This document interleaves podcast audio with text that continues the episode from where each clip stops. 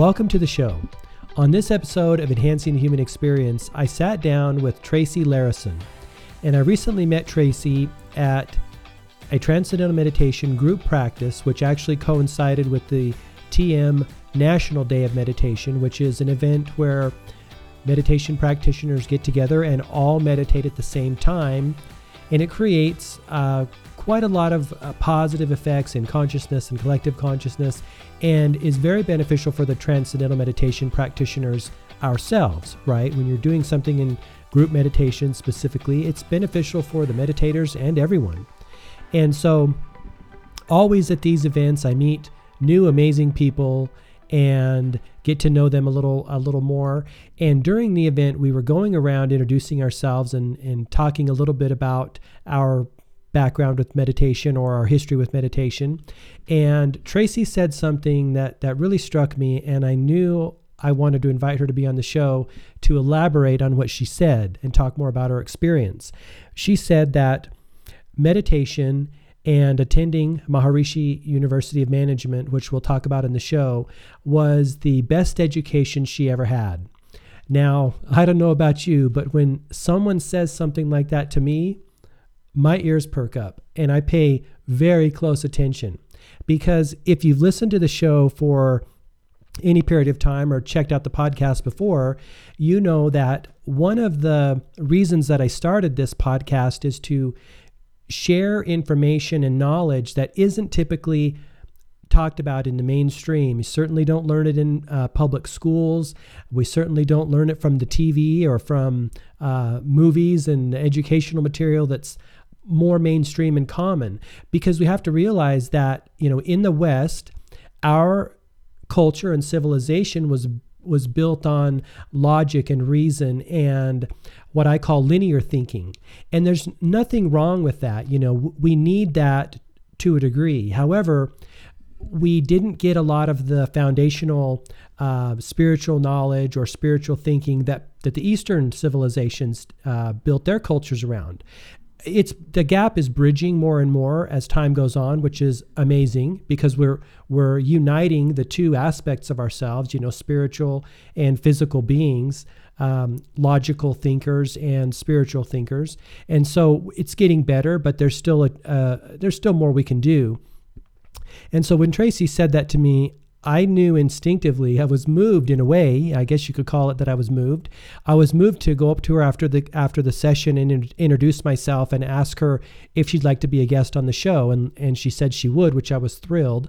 And so we recently sat down and talked about her experience with transcendental meditation and all the wonderful activities and and experience that she's been able to be a part of because of that. So I really enjoyed this interview, and I think you're going to as well. So, let me give you a little background on Tracy before we go to the interview here. Tracy holds a Bachelor of Science degree in ecology and botany from the University of Utah.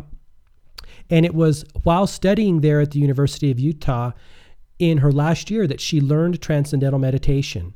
And it it made such an effect on her, and she was so impressed by the practice and her experience that she then went on to attend a fifth year of higher education at Maharishi International University in Fairfield, Iowa. Now, that, that is currently Maharishi University of Management, MUM. At the time, it was Maharishi International University.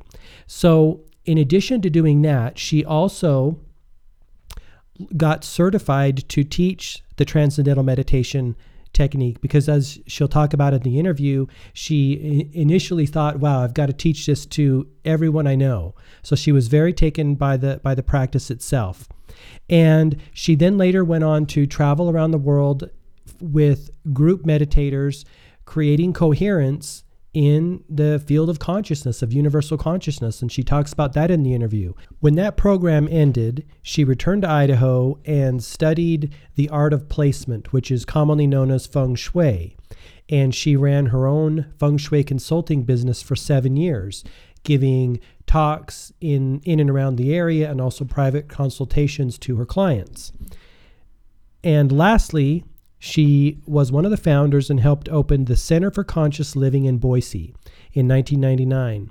This is a place where people could come together for weekly lectures on spiritual growth, metaphysical topics, and borrow books, and just experience a variety of uplifting information. So, Tracy was really fascinating to talk to, and I think you're going to enjoy the interview. I know that I sure did. So, let's get into it. Tracy, welcome to the show. I'm really glad you made time to talk with me. Thank you so much, Mark. I'm really excited to talk about this.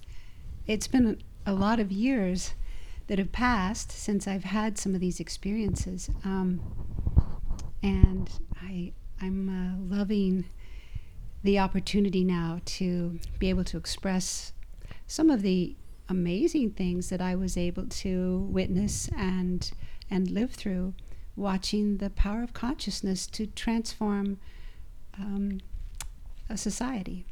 Yeah, and and that's one thing that you know I think we both feel the same way about how transcendental meditation has very profound benefits. Why don't you tell us your background with TM and what what brought you to TM initially? Um, I was uh, going to school um, in, at the University of Utah um, in the sciences, and um, I became interested in.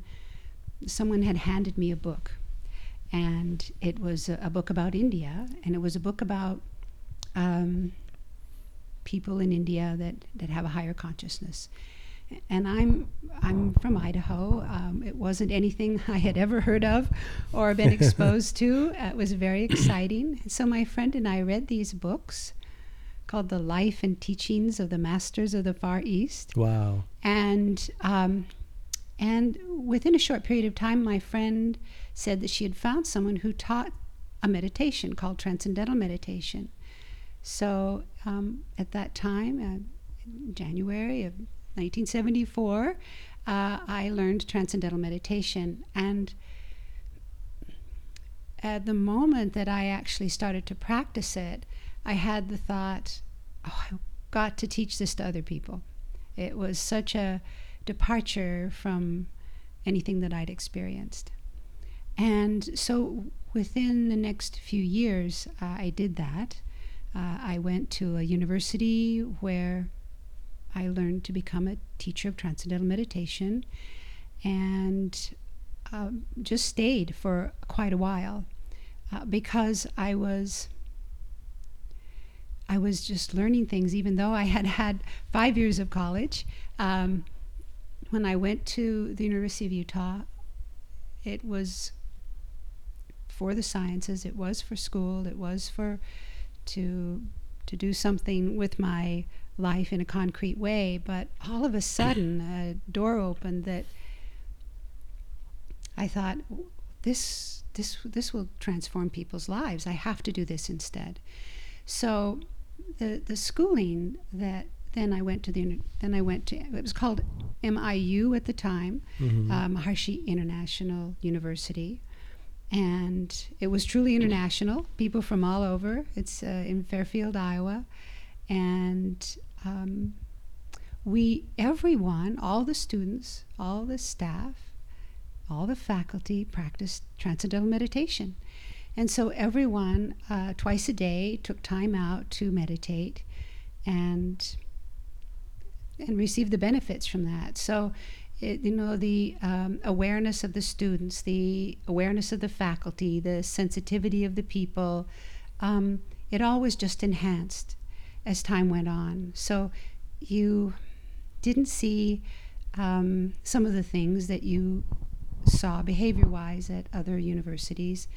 You, you truly felt that everyone was there for everyone's best benefit, which is such a gift.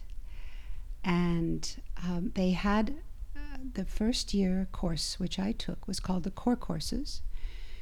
And this was another great experience, and this is actually Mark. When I mentioned that, what I this is actually what I was thinking about, because here we are meditating, but then we also in these core courses were learning English for one month. They were it was a block system.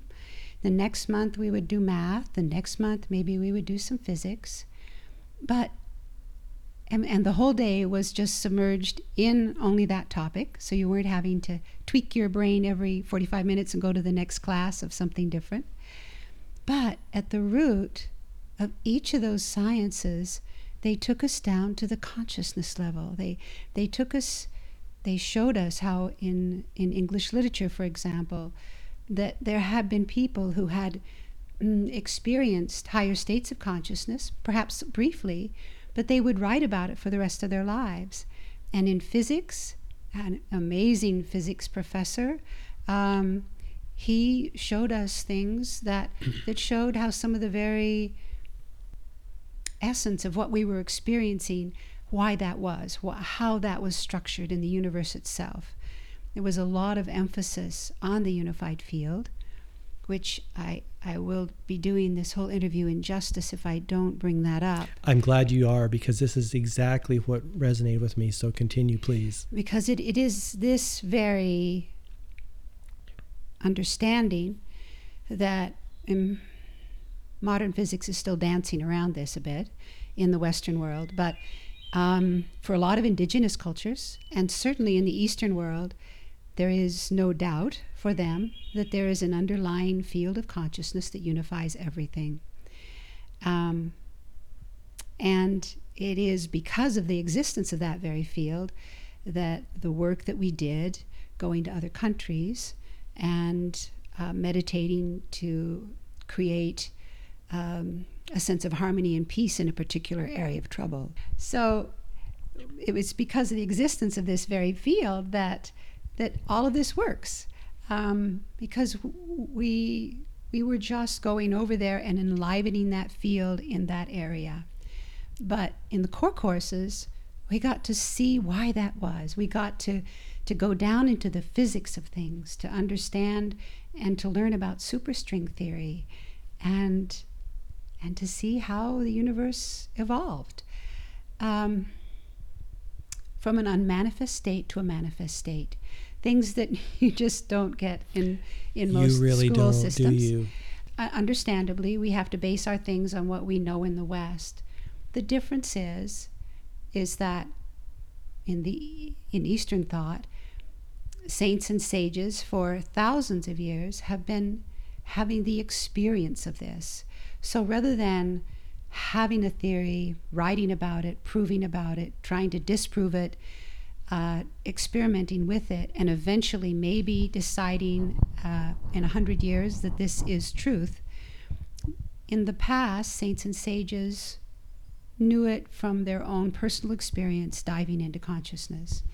And the two would dovetail. I mean, so many of the things that we're learning now and that we're reading about and we know in physics, the ancient Vedic texts wrote about and put down, even though we know that the Vedas are older than 6,000 years, they were documented 6,000 years ago, and now, just now, our scientists are saying perhaps this is true.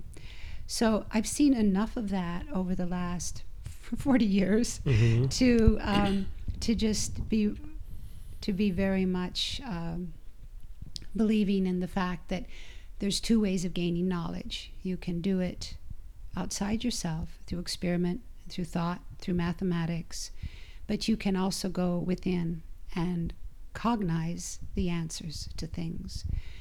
And and that's the Eastern way. And that Maharshi, the gift that Maharshi gave us is he he gave us both. He didn't want to just rely on Eastern mm, experiences and texts. Um, he also wanted it to be proven in science. So that's what MIU was all about at the time. It was about getting the best scientists, bringing in the, the, the most recent research, and then also teaching us how to have our own experience in consciousness and to marry the two. So, whenever we would go to a place, or whenever these experiences were taking place where we were trying to change the collective consciousness of an area, we, we were made sure, we, I guess Maharshi made sure, whoever was doing this, they made sure that there were, there were scientific tests that were being performed, that there were statistics. They would look at things like the stock market Mm. and to see something that, that of course, is, is not subject at all. It's it's very very literal. We would see that when people gathered together in a certain group, doing a simple technique, that the stock market would go up, the crime rate would go down, and we reproduced this around the globe so many times over and over again that it really became irrefutable. And so that that is the main thing that I really wanted to say about that education because we it was from both sides. We we had the we had the learning that we all get uh, from the sciences and from the arts, but then we got to learn about ourselves and learn from the state of, of, of a higher consciousness to dip down in there and actually experience some of these things. So it was Maharishi used to talk about 200%. So that's kind of a, a good a good way to quick way to explain it. Like a like meaning 100% from the the western or scientific Yeah. view and then 100% from the consciousness yes, spiritual e- side. yes, exactly. I love exactly. that. I love that. So um, it was an amazing thing because once you have an experience of something, you don't doubt it anymore. You know, you can maybe have a debate about how a scientific test comes out, but when you actually have the experience of something, um, you know, no one, no one is going to ever convince you that an ice cube isn't cold anymore. So. Um, Anyway, Well, what types education. of so what types of um, course like did could you get full degrees in uh, in a number of course of oh yeah curriculum in and, this and school? again uh, this was in the past i know that it's now the maharshi uh, uh, management school or uni- MU M- Maharshi University of Management is that what it is? yes okay. mum and so i can't uh, speak about it now but while it was um, maharshi international university yes it was a full uh, Like a four-year four-year college, yes okay. yes but and when i was there everyone started with the core courses and then they they would divide off and, and pick the topics that they wanted to go into in, into more depth. And so like like tra- traditional universities they would have like you could get could you get like um your sciences and and Yes, arts. yeah, I they know had, that some people have had gone through for arts, the they had arts. business. Um, I don't, you know, I, I don't know all the schools Sure. and all the degrees, but they, you know, they weren't set up for a law school or, or right. Anything like that. But they, they, um, and many, many of the graduates actually went on to, to Harvard, to Yale. To, I can imagine. Um, at that time, because it was such a, a new and exciting experiment to have staff, faculty, everyone practice transcendental meditation. Um, the, the teachers came from all over the United States. They really wanted to come wanted and to teach there because they thought this is so cool. I have students now who are alert and lively and really care and really want to learn uh, as much as I can possibly teach them. And you know, it, it does go hand in hand. Of course, we have a body, and um, our experience in meditation, unfortunately, uh, in some ways, is is um, partly um, influenced by the, the condition of our health. So most of us uh, were, were, you know, we were eating vegetarian food. We were being careful. Yeah. We weren't.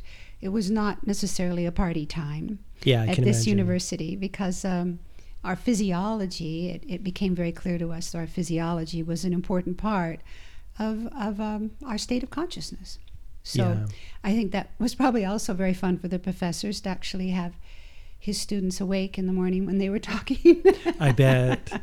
And alert, like you yes, said, and alert aware. and aware. Yes, and there was um, there was a high school and a middle school and Oh, an really? elementary school that eventually was was also started there, as as many other things. And of course, I haven't been there since 1992, so. Um, other people could tell you a lot more of the things that I know. There's a dairy, there's a super radiance dairy where they're using ancient techniques for raising the cows that make sure that the milk is as as full of um, nourishing qualities and life force that is possible. wow. Um, and you know something very simple like not taking the cow away from the mother, but letting her lick her calf while Yeah. she's being milked, changes her whole hormonal system instead of a cold dairy and and and not knowing where her calf is. And so some of these things, as well as beekeeping, uh, all sorts of things were going on there. It sounds almost like another, almost like another planet, and so far Yeah. advanced in like the integration of of knowledge and wisdom and spiritual and physical. What an opportunity that you had. Yes, the- and the people who've gone and, there and have the people had. who were there, and you know, and and and the other thing that's going on at the same time is you're learning about yourself, and there are not many places that allow you. And yes, you can learn by the School of Hard Knocks, or you can which learn most by of us taking. do, right? Yeah, yes, it's, it's a slow road. yeah, and that tends to make you embittered often or can. or, or it can i mean sometimes you you end up leaving some of these circumstances and seeing that oh life is hard or oh men do this to me or or women are so difficult or this teacher did that but um, if you're growing in consciousness your ability to see beyond that and and hopefully see your own role or participation in in any um, circumstance it it it helps stop the blame game and it just again as you're expanding your consciousness um, it just softens everything so you you just uh, you end up having mm, an expansion of the heart Well, and and it almost sounds like, you know, having the guru, which the Maharishi was the main guru, and then him teaching all the professors how to teach and how to help students. You know, having someone walk with you along and, and help you go through those experiences in the right way is beneficial, right? Instead of like you said, on our own, we don't have the the wisdom to understand what's really happening for most of us, and so we don't we don't get that guru ha- holding our hand. No, no, it's it's true, and you know, I, and again, in the early days, I know there were, it, I, it was not a utopia, uh, but, um, but the thing that always happens is, you know, once you come back to yourself, you sit down, you have your meditation, things just get rectified, and Maharshi was really, he really tried to have us understand the role that stress and not the kind of stress we're even experiencing today, which is like super stress. Yeah, but but this the, the stress of average everyday life, the toll that it takes on our awareness by just taking little chunks of us on a daily basis and making us be less flexible in our mind and less open in our heart. And when that takes place over time, we just close off. We, we close off to people, we close off to beliefs, we become very stiff, which of course we can see so much in our world today. People being closed off to each other, closed off to other beliefs, closed off to even their own family, and sometimes even closed off to your own self. And that's all just due to the, the stress of life and, and, and just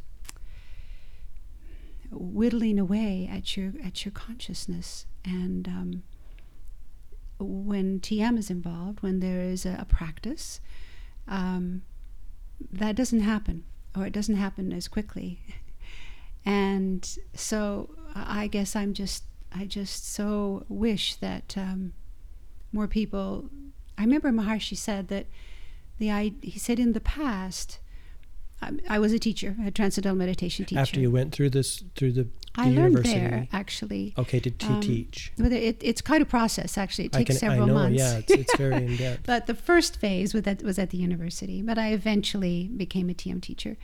Um, but what Maharshi had told us, and I always think about this even now, all these years later, he said that in past civilizations where consciousness was higher, that there weren't TM teachers, there weren't teachers that taught meditation or this or that, that the mother would just whisper the mantra to her child Sure. that it was just a known way of living in society that that the child just needed a vehicle to to transcend daily life to go in to touch on their higher consciousness release stress and come out refreshed and again more open heart more flexible in the mind um, and just a, a long long and better life and so you know, I'm I'm hoping that one day we can uh, have something like that, eh, you know, hitting more of our societies. Uh, I I see that, you know, we're looking at mindfulness now, and and I'm hoping that that all of this will lead us as a society to understand we we're not we're only living half a life right now. We really are, and you know, especially you know, living in the West, you know, we kind of took a, a different road we from did. the East, Yes. and and I think about that all the time, and that's why your statement really resonated with me. We leave so much on the table by only you know focusing on the intellect and the the knowledge, and we leave the spiritual aspect of ourselves on the table, which is so valuable and perhaps the most valuable. Yes. Right. Yes. And and and I'm going to go out a little bit on a limb here too, and just for anyone who's listening, spirituality and religion, in my mind, are two very different things. And you can be very religious and not be very spiritual. You can be very spiritual and not be very religious. But for me, spirituality is a relationship you have with your own inner compass, your own soul, your own your own God, because there are so many ways that God manifests for people. And that's the other beautiful thing about a meditation, a transcendental meditation anyway, um, is that bit by bit it slowly can lead you to a very personal relationship with your higher self. Um, and so you haven't your inner guidance is turned on Yeah. your inner compass and i think more than anything in the world today i see so many everyone they're they have no inner guidance right. and so they're so easily led into different um, beliefs in different areas that perhaps aren't doing them um, any benefit Yeah. Well, and it seems like, and I've seen this in my own life, and I see this like you probably do too. You know, we're, we're letting the mind, the, the monkey mind, lead us everywhere. yes And we find that it's never ending. It's a constant state of anxiety. It's a constant state of what should we do next and doing and doing and doing. And that's what's so great about meditation is that it, it severs that link even momentarily, which then becomes more and allows us to be more fully who we are. And it's so powerful. Yes, beautifully, very beautifully put, Mark. It, it's so true, and, and again, I mean that's why I just wish um, I, I wish more people would understand um, the limited life that they're living Right. right now. Right. But you of don't course know we what don't. you don't know, We- right? Exactly. And you know, and that's the thing I finally ran up against is that you don't know what you don't know. And a lot of people think they're very happy. Right. and you're just thinking, no, I, I don't think you are. Right. Which isn't right, of course, Right, to we judge delude like ourselves, that. But, right? but we do, we do. And we think that, well, yes, I'm very happy. I have a husband and my children are in school and they're doing well and uh, we're making more money and and we have um, we have some pretty low criteria.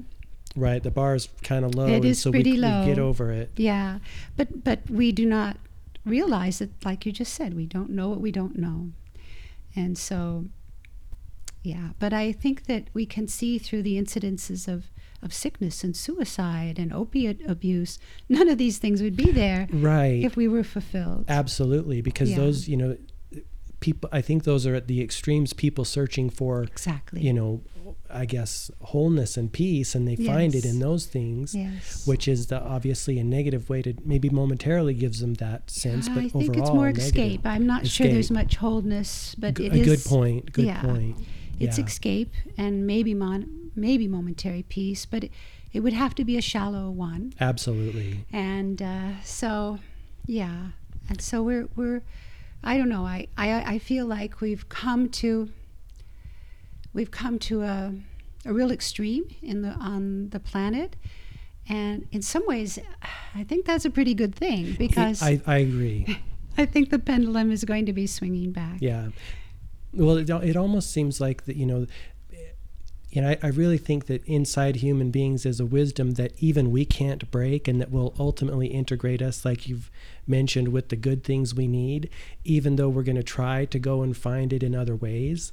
And so I, I think that, like you, that sometimes we have to, unfortunately crash and Yeah. to get up and go, well, that didn't work, right?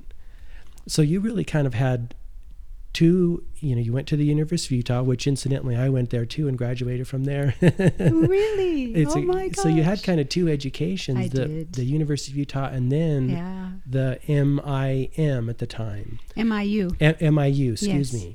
Yes. So you you um, your experience there, what did you do after that? You mentioned you went and did some group meditations around the world. Yes, yes. At the time, and then this would have been the 80s, and um, at the time, um, we we Maharishi had had Maharishi is was a physicist. He, his training was Oh, was he in really? Okay, I didn't. Oh, yeah, I did know that. Okay. and and and um, and he kept all of our training very secular. We this was not a school where we talked about God, although I did take a comparative religion class. Now that I think about it, Mhm. but that was it. That was the only thing. He kept everything very much that could be proven by science or that was on the way to be proven and that that was for everyone, you know, that you didn't have to even believe in a god for transcendental meditation Sure. to work because you don't.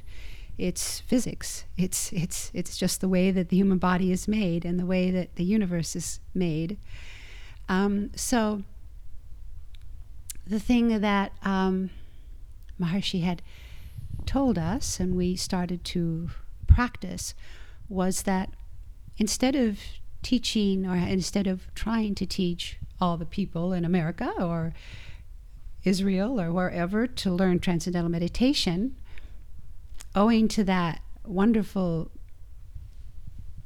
law in physics that it only takes a certain percentage of, um, let me say, molecules vibrating in a certain way to change the rest of the body of molecules to to entrain themselves to that new vibration. So this was what we called super radiance, and two domes, two big circular buildings were built at MIU, one for the ladies, one for the men, and twice a day we would go into those buildings. Rain or shine, I have to say it is very cold in Iowa at times imagine. at uh, 6.30 in the morning and um, and we would go in and practice our our programs. And we would do it not only for the benefit of ourselves but for the super radiance benefit of what it was doing to the collective consciousness of the United States. And it was a it was a radius. There was a, a measurable radius of effect. I mean again this is physics. This is this is not an intangible or unmeasurable thing. And so, um, when a certain number of us, which would approached about 1,800, I think, of us meditating in the domes, we we were affecting. We were affecting a large. We were affecting the entire population of the United States for sure Sure. and we were aiming towards the globally towards the whole world and um, so for a long time years and years we tried to keep the numbers in the domes around 2000 of the of morning and evening people meditating and um, other people found out about this and the first thing that I, I did, the first time that I found out about it, it, it was more than meditation. There's an advanced uh, there's an advanced meditation called the TM Sidhi program. So this gives a little extra supercharge to your ability to touch the unified field. So those of us who were what were called siddhas, people who had learned this other technique, we um, we were called on, if we were interested, to go to certain places in other parts of the world to practice this and thus create some super radiance effect in those parts. And my first assignment, the first one I signed up for, was um, unbeknownst to me uh, what was going on there, but it was in Thailand. So there was a group. Uh, there was there was many of us, hundreds of us from all over the world, because Transcendental Maharishi taught TM all around the world before he settled. Oh, so he traveled before and then settled in He did from f- I think 57 all the way through until MIU was established in the early 70s. Okay. He was teaching in England, in India, in Brazil, in all over. So there were there were teaching TM centers and TM teachers in all all parts of the world. Okay. So um, and then then they went on to make other teachers and, and things like that. So in Thailand, there were hundreds of us, and many of us. Um, I was not there. I was actually uh, I was actually got to be on the beach. Oh, really? yes. um, I was with couples at the time. I was with a couples course, but there was a men's course and a women's course closer to the Cambodian border, and we were there for half a year. Wow. And we just did our program, and in between we stayed on our campuses, on our in our buildings, for the most part, and uh, just practiced our very long programs and had meals and walked on the beach and got up and did the same thing seven days a week. So the same thing you were were doing it in Iowa. Same thing we were doing in Iowa in just the domes. over there. So you, so you, what? So the source the, of the radius was more pronounced in that Correct. area to he- heal the consciousness Correct. there. And um, it was until we got home that we found out about the killing fields and we found out what the Khmer Rouge w- was doing to the Cambodian people. And so um, I, I wanted to emphasize this because sometimes, because people have a wrong idea about meditation, they think you're going and saying peace, peace, peace, or happiness, happiness, or, or having good thoughts about something. And it has nothing to do with that. You, as a meditator, know you aren't you aren't purposefully thinking any thoughts. You have a mantra, you have a sound that takes you to a more subtle state of consciousness. That's all we were doing. We were just exciting the unified field thusly influencing everything around us. And had we known what was going on, I doubt any of us could have very successfully uh, reached a, a place of, of that is that beautiful place of bliss Sure. and peace of the unified field because horrible, horrible things were taking place. And again, we only found out about them later. So, um, but um, hopefully, we did ease and change the experience of many of the of the people in Cambodia who were crossing over into Thailand, and making that region have it be more, have it be less, less stressful, less terrible and horrific for the people who were living and experiencing that cleansing. So the next assignment, um, this was a fun one because Ferdinand and Marcos, Ferdinand Marcos and Ferdinand and his wife, uh, Imelda Marcos, um, heard about us and hired us, hired us to come to the Philippines, and this was about in '85, because um, the Marcoses had taken over the Philippines, and the, a lot of the Philippine people felt that the they had um, that they were involved in the assassination of one of the other people who were running for president at sure. the time, hmm and uh, that was Ninoy Aquino, and he was assassinated. People blamed the Marcoses. The year after his assassination, they were supposed to ha- have marches in the streets, and they promised a bloodbath. So we arrived there a month before this time, and started t- teaching um, some of the school children transcendental meditation, and then most of us were again just doing our super radiance program. Again, not really knowing why we were there yet Right. And uh, we stayed there for three months. But uh, at, during the election, the headlines read, "Not a drop of blood was spilled." Wow. So it it worked. Yeah. And then after the Marcoses were kicked out, um, Corazon Aquino, Ninoy Aquino's wife, then became president of the Philippines. So um, a- again, a very profound experience of, of seeing that, and we got to see the results a lot more clearly there because you know the newspapers. We were right in the city. We were right in Manila so in you Manila. knew kind of the potential for what could happen, and We did not. we only know. saw what happened after the effect because we really did not. We were not told. So you're not reading the news. You're We're not. not you're- necessarily. well, it, it was in yeah, Tagalog, so Right. c- couldn't read So it. it wasn't. So yeah, but, but you again Yeah. just doing your your your practice. just doing our thing. Yep, Mhm. just doing our thing. And then some of us were teaching. Some some of the people were teaching. Some school children. Some of the Catholic schools had wanted to to, to be taught. Now, there came a point where the cardinal, the Catholic cardinal in the Philippines, um, thought that this was a bad idea. Oh, really? Yeah, and um, I, I always laugh at this because his name was Jaime Sin. So he was Cardinal Sin, which, if you are Catholic, is, is kind of a funny thing. But uh, eventually he asked the Marcoses to get us to leave because. Really? But we were done. We had already done our assignment. Sure. So it was fine. We were there for three months. So, again, a wonderful experience.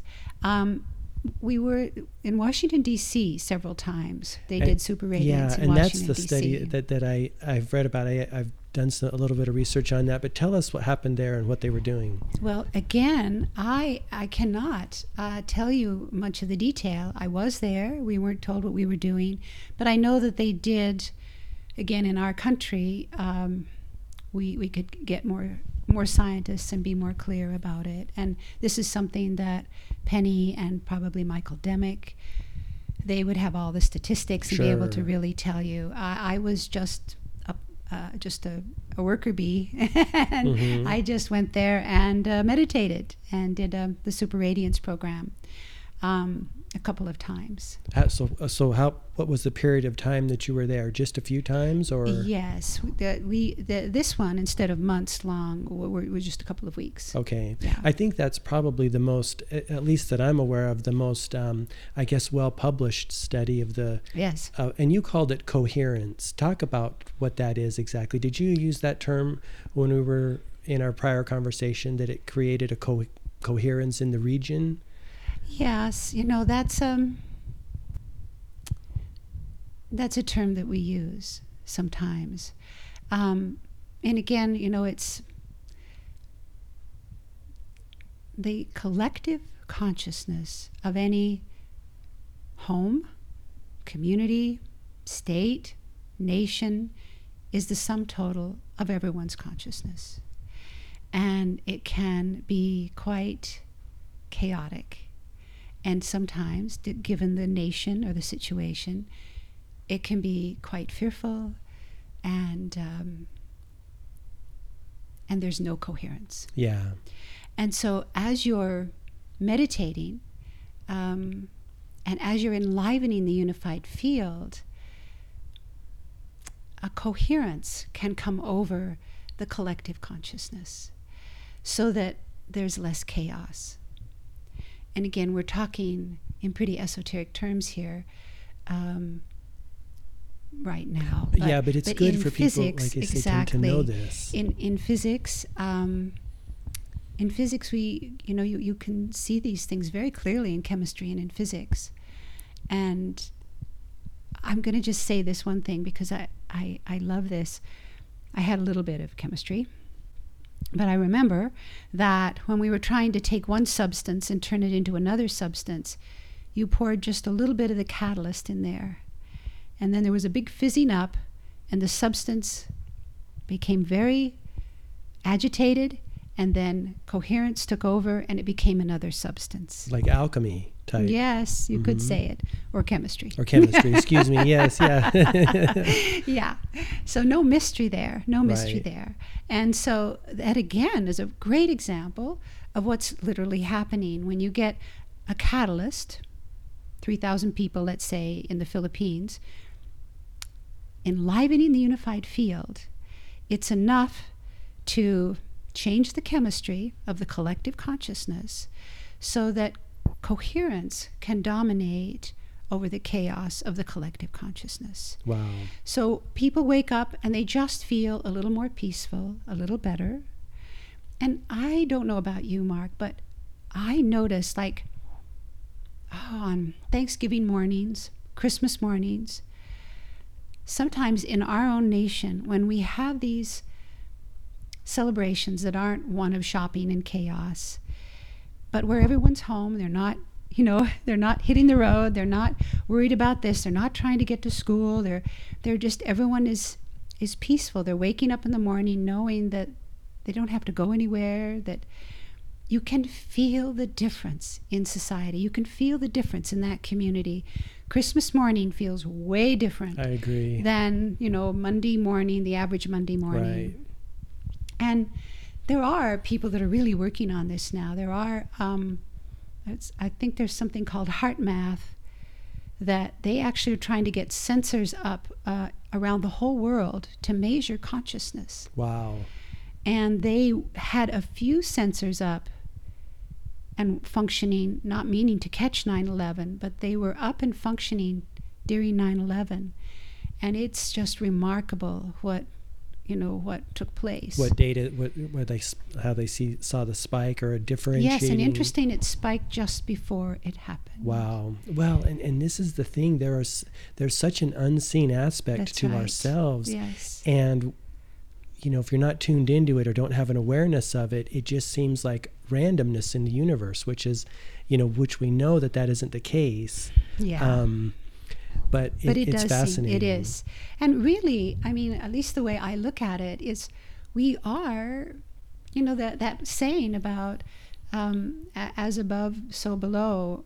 Uh, it, it's just from whether you're talking about your little chemistry experiment in the lab or your little physics experiment or you're talking about this grand universe the laws of nature are the same and we are a bundle of energy, and we are going to behave like any bundle of energy. And when chaos reigns, bad things happen. And when there's coherence, then and then other things take place. And our experience of life is different. Yeah, and I'm glad you mentioned that idea about the you know the chaos um, outside, you know, because it really does originate from within It us, right? And then it flows out. It does. So much of the um, solutions that we seem to find are always out there in the world, and they never really address what what we ourselves and our own Exactly. consciousness.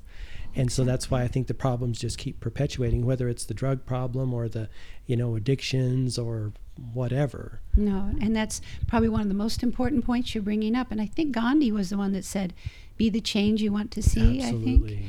And of course, it just sounds lovely and, you know, it's something you want to put on your refrigerator and fluffy. But it's actually physics. It's physics or chemistry. Yeah. And, and so there's no fluffiness about it. It's the facts that if we change ourselves, then the area, the vibration around us, the unified field that we're touching is different. And our family is different. And when our family is different, our neighborhood is different. And it's physics. Yeah. There's nothing woo woo about it. So I think that's one of the most important things I want to really get across is that this is this is real. It's it's science, like you said, It and that's the great thing about TM is they they do so many scientific studies and research Yes. that back it up. I mean, I I still don't know how much that helps people um, like buy into it because I think there's still a lot of blocks. I, for some unknown reason, you know, people are resistant to to a degree to like embracing it. Um, but I think that's just more of a Western Western culture type of thing. What's your sense on that? That that people why people aren't embracing it more, even though they've seen the science and they and they've seen the benefits. Well, um, in the early days, millions of people embraced TM. But in our culture of abundance here in the United States, um, and in our incredible human nature of, of being so eager to get the next best thing. Yeah. I believe that we are always reaching. And um, once something uh, is popular and interesting, then it becomes passe. And then, and then the next thing becomes interesting, and the next thing. And those people who actually kept with TM and saw and experienced the benefits, they're still practicing Yeah. it or some form of a meditation. But people who were looking for a quick fix, um, but didn't actually practice it very long or very thoroughly or very twice a day for 15 to 20 minutes twice a day, um, well, that didn't work. Then it's on to the next. We're, we're very impatient people. We really are. And we're people who have, we have an abundance now of self help and of things, you know, it- it's like diet, you know, it's like there are so many diets out there that I think the average person now throws up their hands and goes, "Well, I'm not even going to try." That's it is so confusing. It's overwhelming, Yes, and it people, is. you know, when when there's too much information coming at us, the yes. tec- the tendency is just to shut down. It is. It well, is. and and you touched on something really interesting, and I want to want to um, have you talk about this. So, you know, most people it, it does take time and, and effort to do TM, right? You have to do the practice, and you mentioned a very good point. People want an easy fix, and so if if you stop doing the practice, just like exercising or eating right, you're not going to get the benefits. So you've seen that uh, in people who have stopped doing the practice just because of of whatever reason, then they lose the benefits, huh? Well, yes. I mean, of course you lose the benefits because um, you you probably don't ever lose that wonderful initial experience that you had of transcending. But daily life just keeps washing over us with stress. And so we need to, on a regular basis, take care of that. And our nervous systems can only handle so much. And the thing is that you know if people knew what they were what they were missing we're, we're talking 20 minutes Right. you know or 15 even um, twice a day and i and i think as a society we've got to be crazy now because we're sacrificing everything for this amazing how much can I get done? How much can I take in? How much? I mean, there, I had just read an article and they said that this article was done a while ago, but they talked about how much more information we were taking in now because of our cell phones than ever before. So, I mean, the stress that we're getting now compared to the stress that I had in the 70s Yeah. when I started Transcendental Meditation as a student, it's got to be astronomical Yeah. because now we're worried about terrorists on top of all this, Right. you know? So, so we're, it, it just seems like it's a must. Like we have to do this because we're not living life. We're absolutely not living life. We are being lived by life. I have friends that can't remember what they did yesterday. Right. And that's one of the things that I've noticed is I'll, I'll go to a talk or I will um, I'll go to an event and we come home and the next day or a week after I'm discussing it and they'll say, "Oh, I I don't remember anything that I don't remember anything they said or oh, did we do that?" And I still clearly remember it. And believe me, I am not a high IQ person, but I'm an aware person simply because I don't have the stress in my nervous system.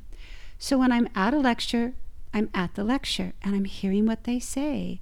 And I can feel it in my own nervous system and I get a lot out of it. And I can remember it the next day. And so it's like it's like we're on this race in life, just a race to to to intake as much as we possibly can and do as much as we possibly do can do, but if we don't remember it and we don't savor it and we're not even present when we are doing it, you just have to ask what what are we doing? What are you doing with your life? What what kind of a crazy um, I just keep thinking you're going to be like so sorry when you're when you're dead and you look back and you go, man, I really blew it. Right. I was distracted through life, or I, I- I- wasn't my whole fully life I was aware. and- distracted, and, yeah. we, you're led. We're led around by the media. You know, Yeah. one of the best things I've ever done, and this has a, a negative side too. But one, years ago, maybe two or three years ago, maybe four now, I I actually stopped looking at the news and the media. And occasionally I'll see something as I open up my computer and see what MSN is doing. But I'll tell you, I don't miss it. And, and I, I sometimes don't know what happens in the world for a week or two before I hear it mm-hmm. from other people. And I kind of have this idea that, you know, I can't affect what happens there anyway. So mm-hmm. I'm not going to let it in my consciousness and let it in my body because it's just going to harm me, wow. you know? That is so beautiful. And and I've gone through periods of time. Every now and then something takes place and I want to follow it. And I catch myself back listening to NPR, but we don't have a TV. I don't so I don't listen to the news So you're myself kind of in the same boat. Yeah. I'm a little bit of an NPR listener uh, from time to time, but um, But yes, if anything big is happening, you can't avoid it. Right. You know, I mean, I'm sure you know all of the big events. You Right. know about the hurricanes. You know about Mhm. sh- the shootings and all of that. But the thing is, is that it, if you, just like how we were when we went to the Philippines, if you're practicing your meditation, if you're changing, if you're radiating out through your peace in your heart, you're, you're actually influencing more people That's a good point. than you possibly could by by now also vibrating in that level of fear or concern or anger or the blame game all of those things add to the collective consciousness in a bad way That's such a good point, Tracy. so you are adding to it in a different way you are bringing coherence to the collective and that should be the goal Well, and and you know, yeah, the the, the media sends the message, and then it gets amplified by all of us. Yes. And ultimately, you know, I don't I don't think people are really looking at what's really going on. What is like is the media's goal to help us? Or is it their their goal to sell advertising time? Or and so we think, well, I need to know all these negative things, and the reality is we really don't. no we don't and No. I and the fact that that staying in your own lane and doing your own practice is more beneficial than getting on board with the crazy train sometimes Yeah. is so much more beneficial Yes, I, I wish sometimes that we could develop, we as a people, as a race, could develop some sense of clairvoyancy. Because if we could see the fields we're creating, if we could, like a handful of people, see the anger that falls off of us when we're repeating something that a candidate says or, or, or an injustice that we believe is bad, if we could see how that goes in to the collective consciousness that is that we are we are in this soup. We are in a collective consciousness soup. And if we could see how we're influencing it we would stop so fast Right. with all of our emotions and our practices. But we cannot see. We can feel a little bit. And we can certainly feel uh, you know how, how we feel and the peace we have in our heart or the fear. And i have so many friends that are in so much fear from listening to the to the news. Right. And um, and you know um, it's not doing anyone any good because of course once something is in the collective it's available to all. So that's the other part that i think people don't understand. You're not just putting things in the soup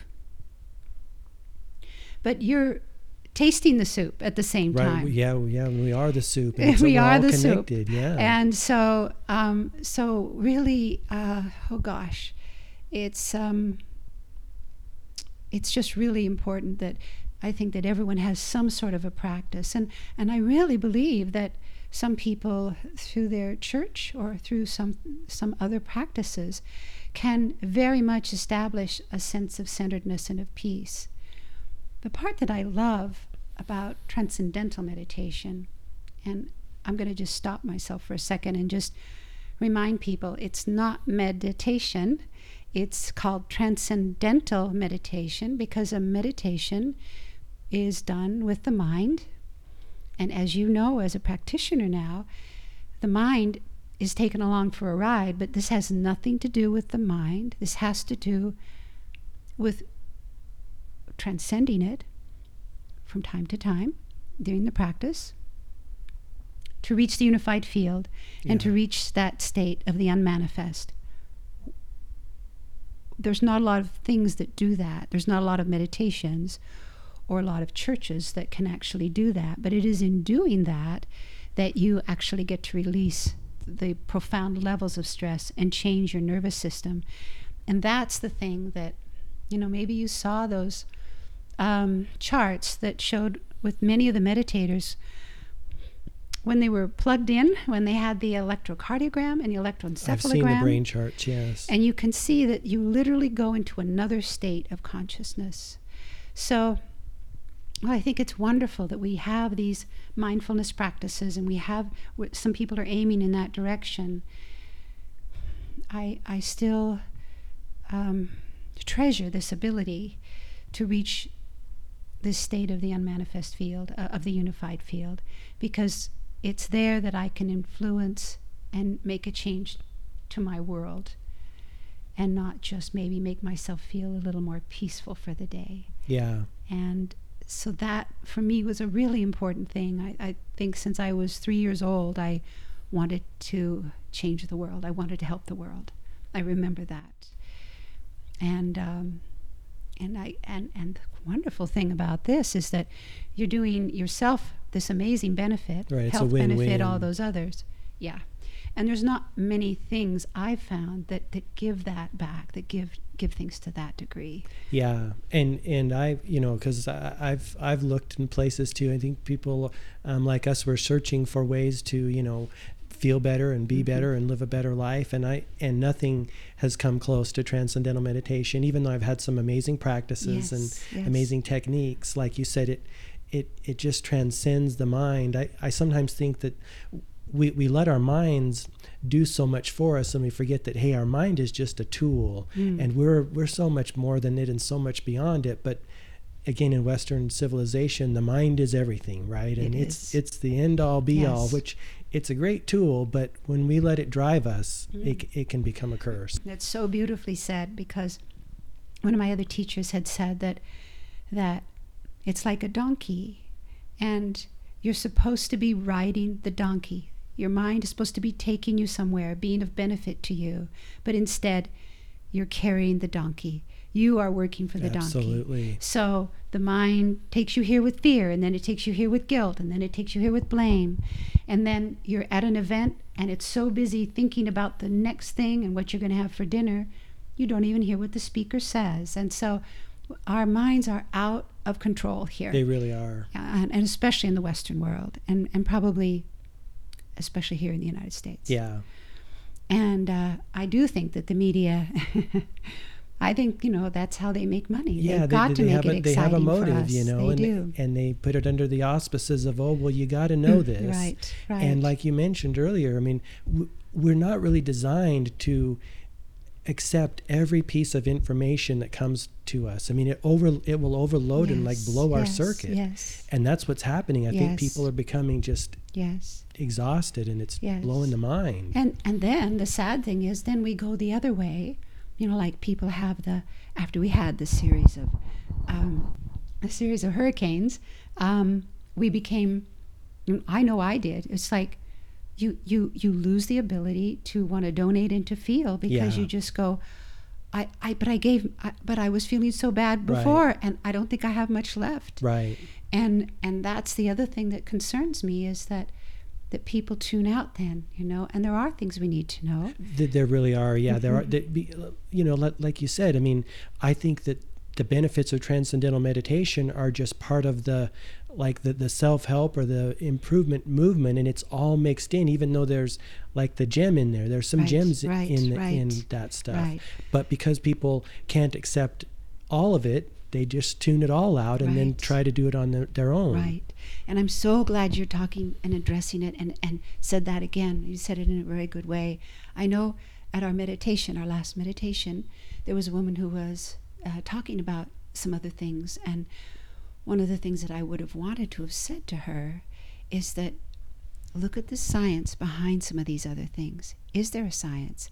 Is it just anecdotal? Yeah. is it just good advertising and again my my goal here is not to trounce other things because No.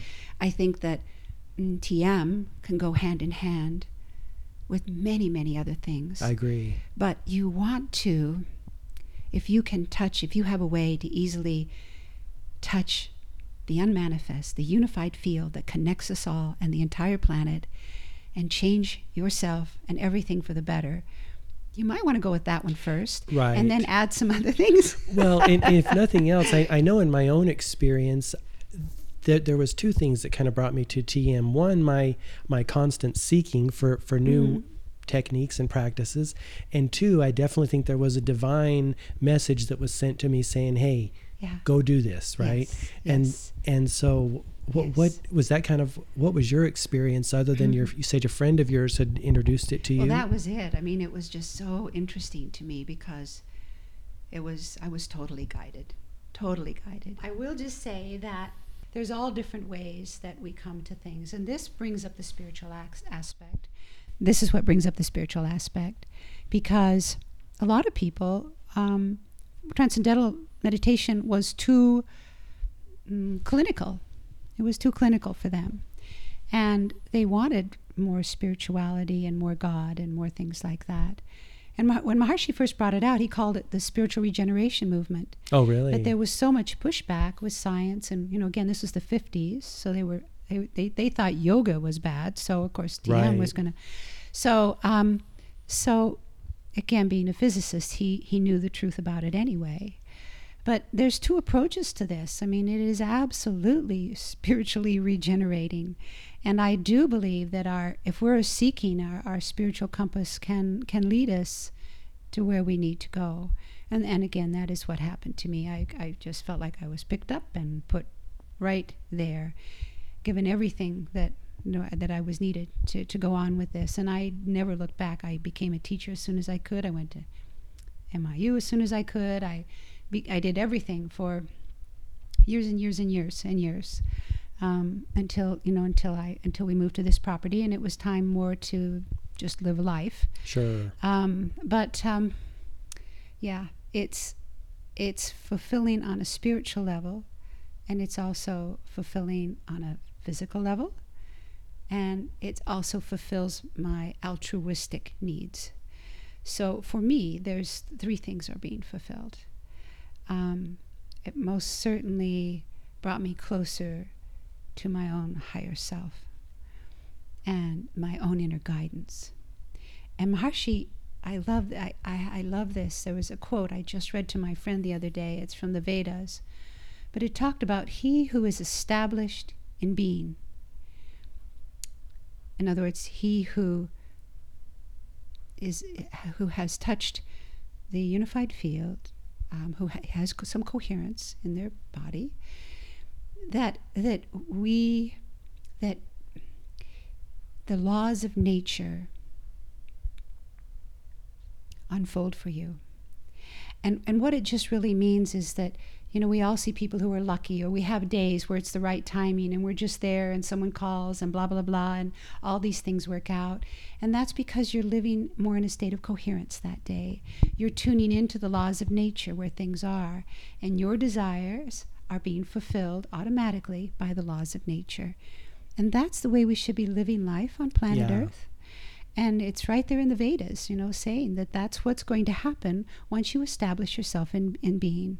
And Maharishi used to call it the support of the laws of nature. And and maybe that's been I, your I love experience. that. It, so. Yes, it has, and and more and more it is becoming. You know, I, I I love that you shared that because more people need to hear that because everything they want is right there once you align. Um, yes. I I um, think about it's told a little bit differently, but the similar sentiment. Carl Jung's story of the mm. rainmaker who puts himself in harmony with heaven or the divine, and the rains the rains come right. But we think we've got to do more and pound it out, and and it's you know more action, more effort, more right. struggle, no, and we're no. just more out of alignment right. the more we do that. And the indigenous cultures knew that. You know, yes. they were going to hunt the deer, so they became the deer. They started to vibrate with the deer and then the laws of nature supported them yes. to find the deer. So, so yes, we we we who think we are in the pinnacle of civilization are are have a lot to learn. We I'll really just put do. it that way. we really do. Well, Tracy, I really appreciate you sharing your experience with with us about TM, and um, I, I know a lot of people are going to get a lot out of it. So thank you. Oh, it's such a pleasure. Thank you for asking me. Well, that concludes this episode of Enhancing the Human Experience.